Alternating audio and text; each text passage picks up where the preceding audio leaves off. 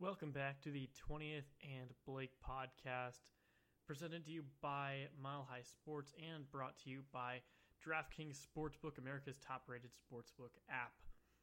So, in this episode, I wanted to start the offseason officially. I wanted to talk about the moves that the Rockies can make and should make in the free agent market for this offseason.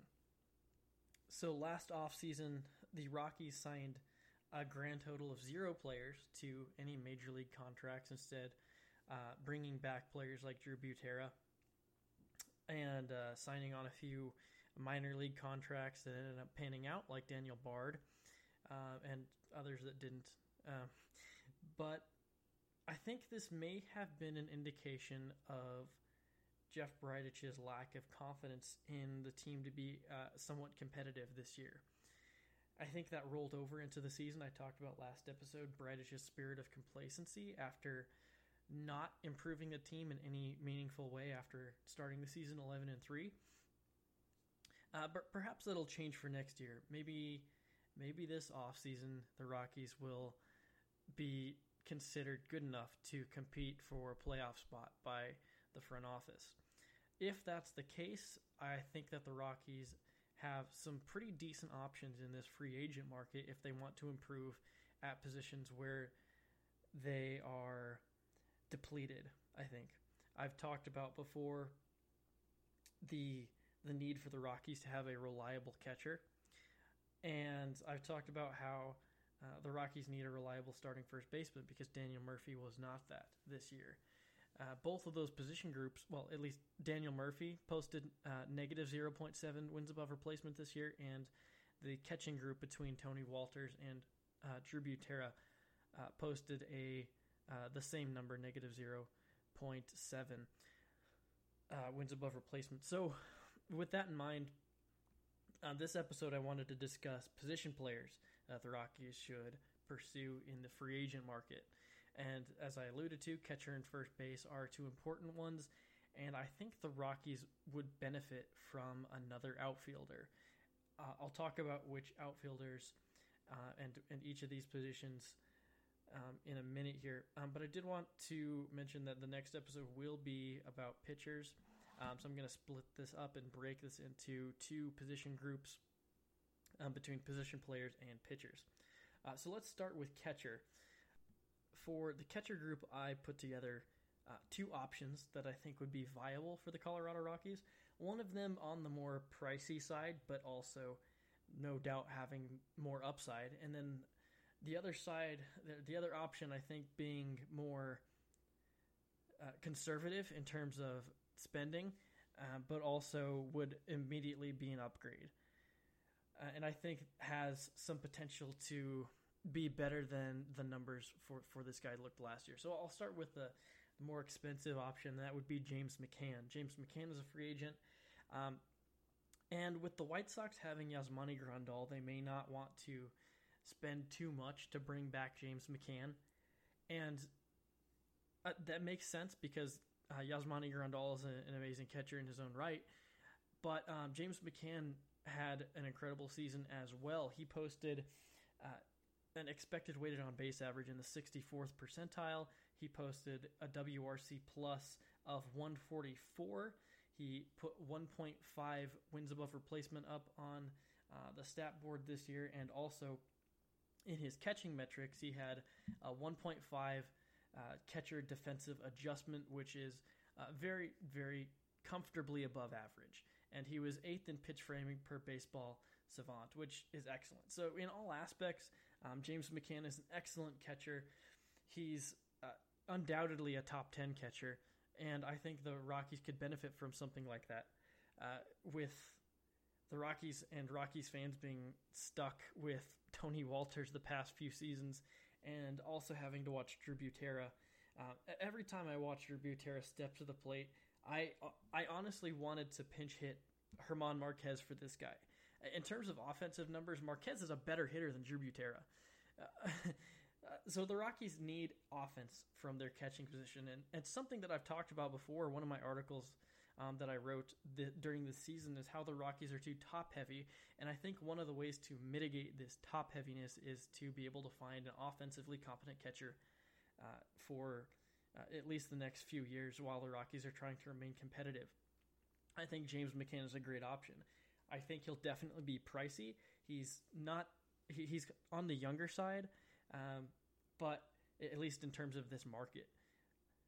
But again, I'm not sure how much ownership is willing to spend this season. So if, ownership isn't willing to spend the kind of money that it would take to acquire James McCann, uh, Jason Castro would be my alternate option.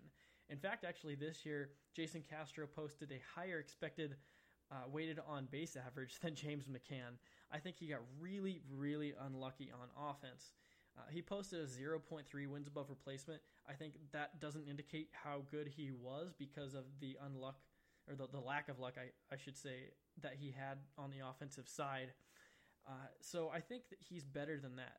Uh, even if he posts a repeat of a 0.3 wins above replacement, that's a full win above replacement better than the current catching situation that the Rockies had this season. And I think also he posted some uh, above average metrics in terms of his defense this season, and I know that was a big concern for the front office as well as Bud Black, as uh, Tony Wolters and Drew Butera had a repertoire with these the pitchers for this uh, this Rockies pitching staff, and that was a reason why the, they kept the continuity back uh, back behind the plate. But Jason Castro, he went to a new team, and he was still a, an above average defender behind the plate. So I think signing him, the Rockies would be less concerned with that adjustment. Before I move on to the other position groups, uh, I wanted to talk to you about our sponsor for this episode, and that's DraftKings Sportsbook. Week four of football is in the books, and now it is time to review the tape and get ready for week five. There's no better place to get in on all of the action than with DraftKings Sportsbook, America's top rated sportsbook app. To add to the excitement of Week 5, DraftKings Sportsbook is bringing back their can't miss offer. If you haven't tried DraftKings Sportsbook yet, head to the App Store now because you don't want to miss this. DraftKings Sportsbook is giving all new users the chance to receive a sign up bonus up to $1,000. On top of that great sign up offer, DraftKings offers great odds boosts every Sunday to help you make it rain. Don't worry, if football isn't for you, DraftKings is giving all you basketball fans a 200% profit boost on any basketball market once you sign up. DraftKings is safe, reliable, and secure, making it easy for you to deposit and withdraw your money at your convenience. Download the top rated DraftKings Sportsbook app now and use promo code MHS when you sign up and get up to $1,000. That's code MHS to get a sign up bonus up to $1,000 for limited time only at DraftKings Sportsbook. Must be 21 or older, Colorado only. Bonus comprised of a first deposit bonus and a first bet match, each up to $500. Deposit bonus requires 25 times playthrough. restrictions apply. See DraftKings.com slash sportsbook for details. Gambling problem, call 1-800-522-4700. So moving on from the catcher's position, I want to talk about first base. Now, a lot of Rockies fans have fallen in love with Josh Fuentes, and somewhat rightly so. He's an incredible defender at first base. As I mentioned last episode, he led the league in defensive runs saved at first base with less than half of the innings of most of the other first basemen. So he's probably, at least, he posted the best defensive season in the entire league this year, undoubtedly. Uh, again, I thought a lot of his offensive success was due to luck, and I think that his offensive success is unsustainable. With that in mind, I think the Rockies have pretty uh, two decent options moving into next season. And again, I'm bringing an, a more expensive option and someone who would cost less but still has very solid upside. And the first and the more expensive option would be Mitchell Moreland. So currently he's on uh, the San Diego Padres. Uh, if you notice a trend, Jason Castro is also on the Padres uh, roster currently. So Mitch Moreland uh, has posted a 135 WRC plus this season with a 0.9 wins above replacement and has posted uh, one defensive run saved. He's basically an average defender, but he's an above average bat, and I think he'd thrive in Colorado. Uh, he's an established veteran player. I think he'd be good for the locker room. I think he's a, an established veteran. Um, he would be uh, what the Rockies were trying to do this year with Kevin Pillar and bring in a veteran. I think Mitch Moreland would accomplish that same purpose. Again, he's in the postseason, and if he does well, he'll probably be a little bit pricey. So, again, if the Rockies aren't willing to spend what it takes to acquire an established veteran bat, then a player like CJ Cron uh, would be my alternate option at first base. Uh, CJ Cron is someone that I talked about last offseason uh, for the, the Rockies specifically, but basically any major league team. I think so. He was hurt this year. Uh, he started off the year very solidly. He posted a, an 894 OPS uh, and wasn't really able to showcase what I expected he would do this season.